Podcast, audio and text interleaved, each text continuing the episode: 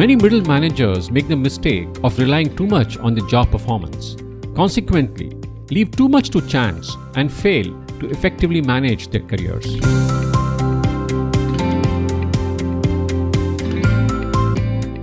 I'm Vinod Vadvani, and this is Life Acumen at Work. I'm a long-time executive coach who works with corporate leaders to help them in seeking new perspectives while focusing on tangible benefits to them and their organization. On this show, I share perspectives from the coaching conversations I've had with corporate leaders and the specific challenges they faced in their work life. In my earlier episode titled Casey's Manager is Denting His Confidence, I had discussed about the specific challenge which Casey faced with his boss. To recall, Casey is a middle manager at a large company having a difficult time with his boss. On today's show, I will share some more perspectives from a conversation with Casey on why he should be building bridges with his boss.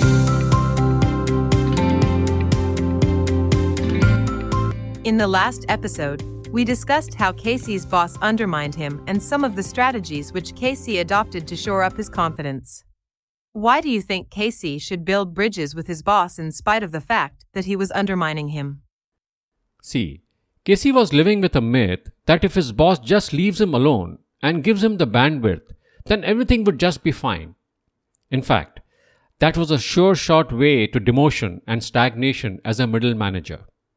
Actually, the issue was that Casey was not visible to his boss. Look, the senior management and the leaders in the C suite are busy with their own agendas.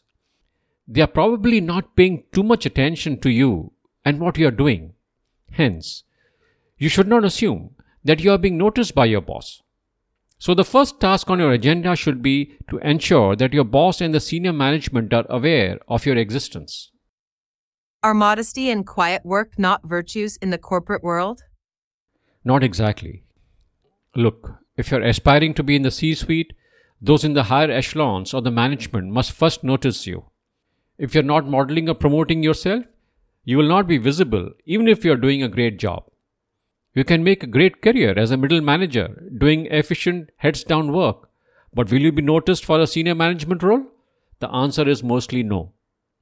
I'm not saying that one cannot make it at all to the senior management with quiet work, but it may take way too long to reach there. But doesn't good performance help you secure your job? See, you have to overcome the myth that good performance by itself is enough. Let me put it this way as long as you keep your boss or bosses happy, performance may not really matter that much. But if you're not in the good books of your bosses and you happen to upset them, good performance won't save your job. One of the biggest mistakes middle managers make is thinking that good performance is sufficient to reach the C suite and escape organizational landmines. Are you saying that there is a weak link between job performance and promotion? Look, performance matters in the early part of your career. As you reach the middle management, job performance becomes the lowest common denominator. There's enough evidence to suggest that performance doesn't matter that much for what happens to most middle managers in most organizations. What starts to matter more is smart people management and effectively navigating organizational politics. I'm not saying that you start to slip up on your performance, but don't be too dependent upon performance to take you to the C suite. Once you know these facts, you have to smartly plot a strategy to effectively start managing up. And it starts with first managing your boss. So, great job performance by itself is insufficient and may not even be necessary for getting and holding positions in the C suite? Yes, you can say that. Look, let me give you three mantras to help you strategize your journey to the C suite. First, you need to create positive visibility for yourself with the senior management. Second, you need to influence the dimensions used to measure your achievements. And third, and the most important, you need to make sure you're effective at managing those in power, which requires the ability to boost the ego of those above you. Many middle managers make the mistake of relying too much on their job performance and consequently leave too much to chance and fail to effectively manage their careers. Was Casey's belief that his boss just leaves him alone, limiting his professional growth in the company? Yes, very much. See, there is an important concept in behavioral economics called the availability bias, which suggests that we tend to be particularly influenced by vivid, salient, and readily available information. The simple fact is, we like what we remember, and that includes your visibility in the workplace.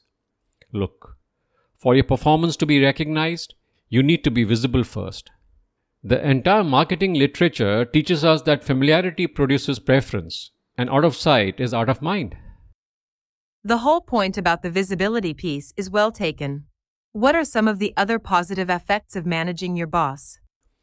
Look, your boss plays a pivotal role in your success or, for that matter, your failure.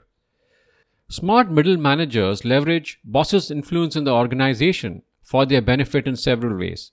For example, it could be for obtaining valuable information, getting needed resources, or securing their support for personal development and career progression.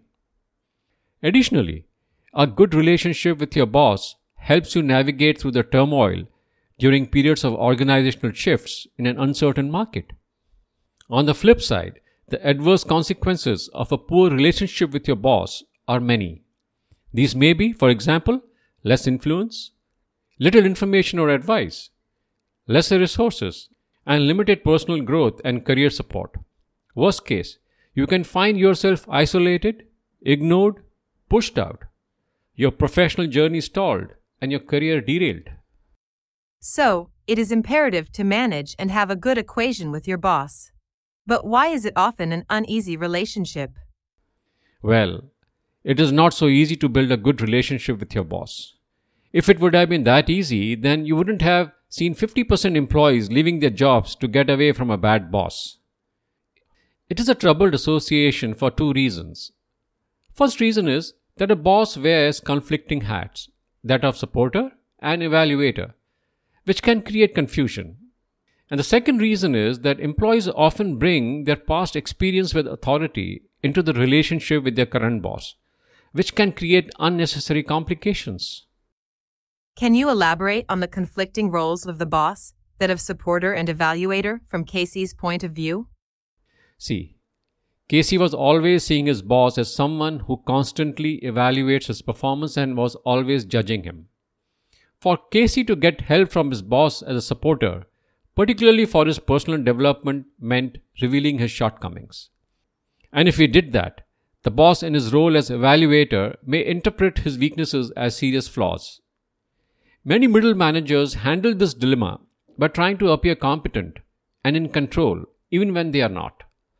They see their boss more as a threat than as someone who can help them in their career growth.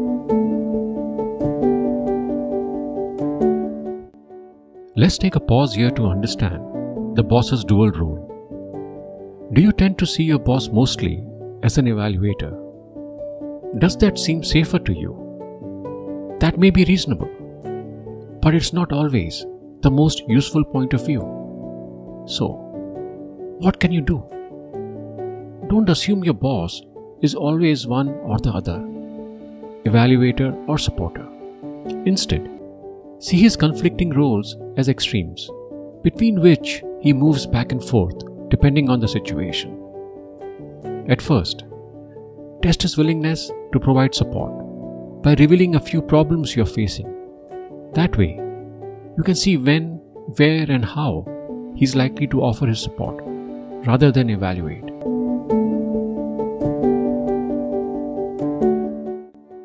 Casey had to realize that his relationship with his boss was that of mutual dependence.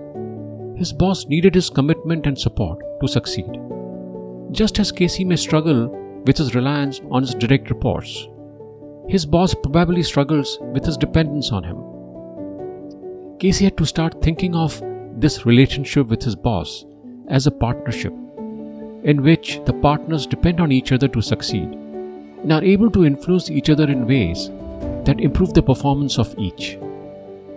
It's not an association of equals, certainly, but it's not entirely one way either.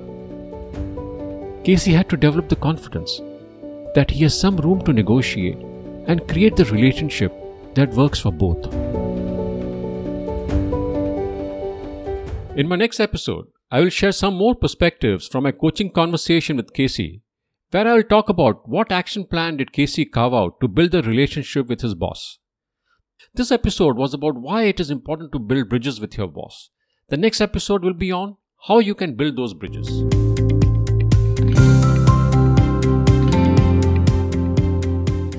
Listeners interested in getting a more holistic perspective on this subject may tune in to my earlier episode.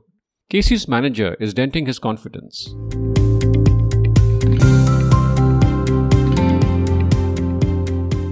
As I wind up this episode, I would like to remind listeners that you can tune into all episodes of Life Acumen at Work on Spotify, Google Podcasts, Stitcher, Apple Podcasts, and iTunes.